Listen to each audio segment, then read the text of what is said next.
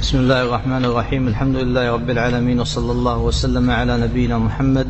قال المصنف رحمه الله تعالى وعن أبي ذر ومعاذ بن جبل رضي الله تعالى عنهما أن النبي صلى الله عليه وسلم قال اتق الله حيثما كنت وأتبع السيئة الحسنة تمحها وخالق وخالق الناس بخلق حسن.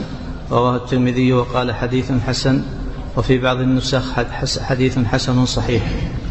بسم الله الرحمن الرحيم الحمد لله والصلاة والسلام على رسول الله على آله وأصحابه من اهتدى بهداه هذا الحديث عن أبي ذر ومعاذ بن جبل رضي الله عنهما أن رسول الله صلى الله عليه وسلم قال اتق الله حيثما كنت وأتبع السيئة الحسنة تمحها وخالق الناس بخلق حسن رواه الترمذي وقال حديث حسن.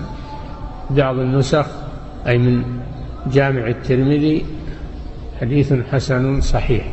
الفرق بين الصحيح والحسن أن الصحيح أقوى من الحسن. الصحيح ما رواه عدل تام الضبط الحسن ما رواه عدل خفيف الضبط ويختلف من جهة الضبط فقط وإلا فهو من قسم الصحيح. الحسن من قسم الصحيح إلا أنه أقل درجة من من الصحيح ال الذي ليس فيه خفة ضبط من بعض الرواة. وقوله حسن صحيح هذا تقدم لنا أنه يرويه من طريقين طريق صحيح وطريق حسن. فيقول حسن صحيح هذا أقرب ما قيل في شرح هذه الكلمة. يرويه من طريقين. طريق صحيح من جهة شروط توفر شروط الصحيح فيه.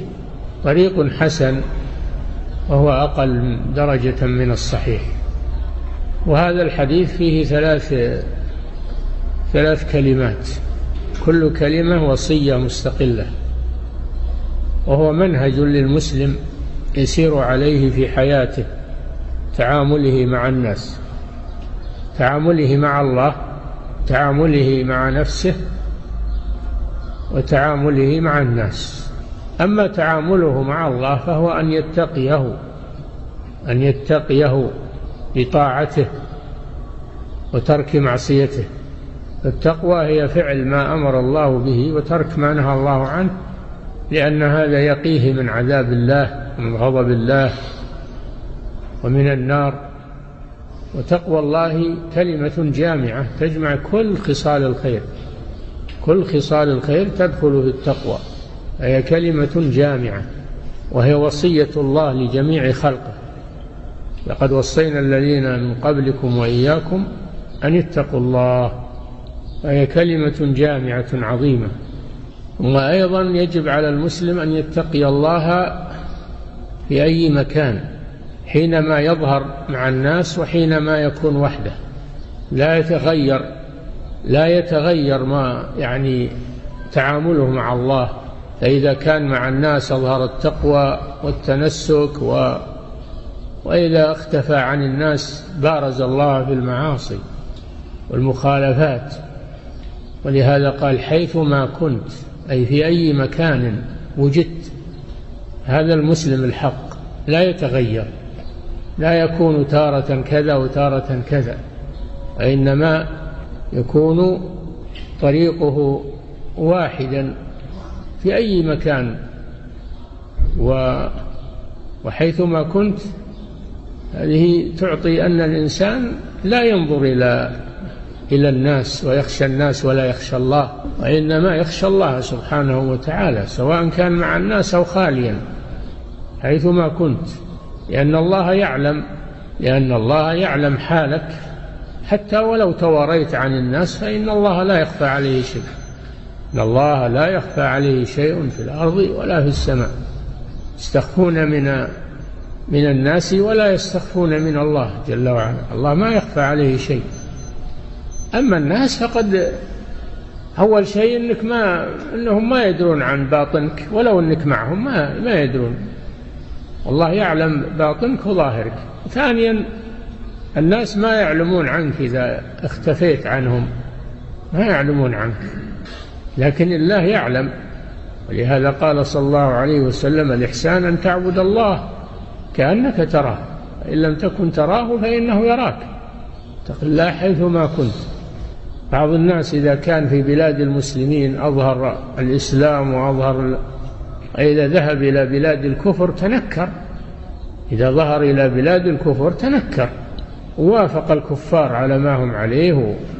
وإذا جاء إلى إلى المسلمين فإنه يتغير حاله. فهذا مثل الحربات التي تتلون. هذا أمر لا يجوز. مسلم يخاف الله في أي مكان في أي بلد. يراقب الله سبحانه وتعالى. هذه واحدة. فيما بينك وبين الله. الثانية بينك وبين نفسك. أتبع السيئة الحسنة تمحها. فإذا صدرت منك سيئة تب إلى الله عز وجل وأتي بحسنات. فإن الحسنات يذهبن السيئات كما قال تعالى وأقم الصلاة طرفي النهار وزلفا من الليل إن الحسنات يذهبن السيئات. الصلوات الخمس والجمعة إلى الجمعة ورمضان إلى رمضان كفارة لما بينهن إذا اجتنبت الكبائر. أتبع السيئة الحسنة. تمحها أي تزيلها وتكفرها. هذا من فضل الله سبحانه وتعالى. وهذا من جملة مكفرات الذنوب. هذا من جملة الأمور التي يكفر الله بها الذنوب. وهي أن من حافظ على الفرائض فإن الله يكفر عنه الذنوب الصغائر مكفرات. أتبع السيئة الحسنة ولا تبقى على السيئة أو تقنط من رحمة الله ولا تتوب. قل يا عبادي الذين أسرفوا على أنفسهم لا تقنطوا من رحمة الله إن الله يغفر الذنوب جميعا. التوبة تجب ما قبلها. المشرك والكافر إذا تاب تاب الله عليه. قل للذين كفروا إن ينتهوا يغفر لهم ما قد سلف. فكيف بالذنب الذي هو دون الكفر والشرك؟ فلا تتعاظم الذنوب وتيأس من رحمة الله وتيأس من التوبة. تب إلى الله عز وجل. ولا يكفي التوبة باللسان. أتبع السيئة الحسنة. تب وأعمل اعمل الصالحات. إلا من تاب وآمن وعمل عملا صالحا فأولئك يبدل الله سيئاتهم حسنات. كان الله غفورا رحيما. فتعامل مع نفسك بهذا المقياس. أكثر من الحسنات وتب من السيئات والله جل وعلا يعفو ويغفر. إذا أنك فعلت أسباب المغفرة إذا أنك عملت أسباب المغفرة غفر الله لك. الثالثة بينك وبين الناس خالق الناس بخلق حسن تعامل معهم بالمعاملة الطيبة وبالخلق الحسن وبالكلام الطيب وبالبشاشة وبال فإن ذلك مما يزرع المودة في القلوب ويؤلف بين الناس خالق الناس والخلق هو صفة تكون في الإنسان صفة حميدة تكون في الإنسان يمنحها الله لمن يشاء من عباده. والله جل وعلا قال قال في نبيه محمد صلى الله عليه وسلم وإنك لعلى خلق عظيم. وإنك لعلى خلق عظيم. شهد الله له بالخلق العظيم.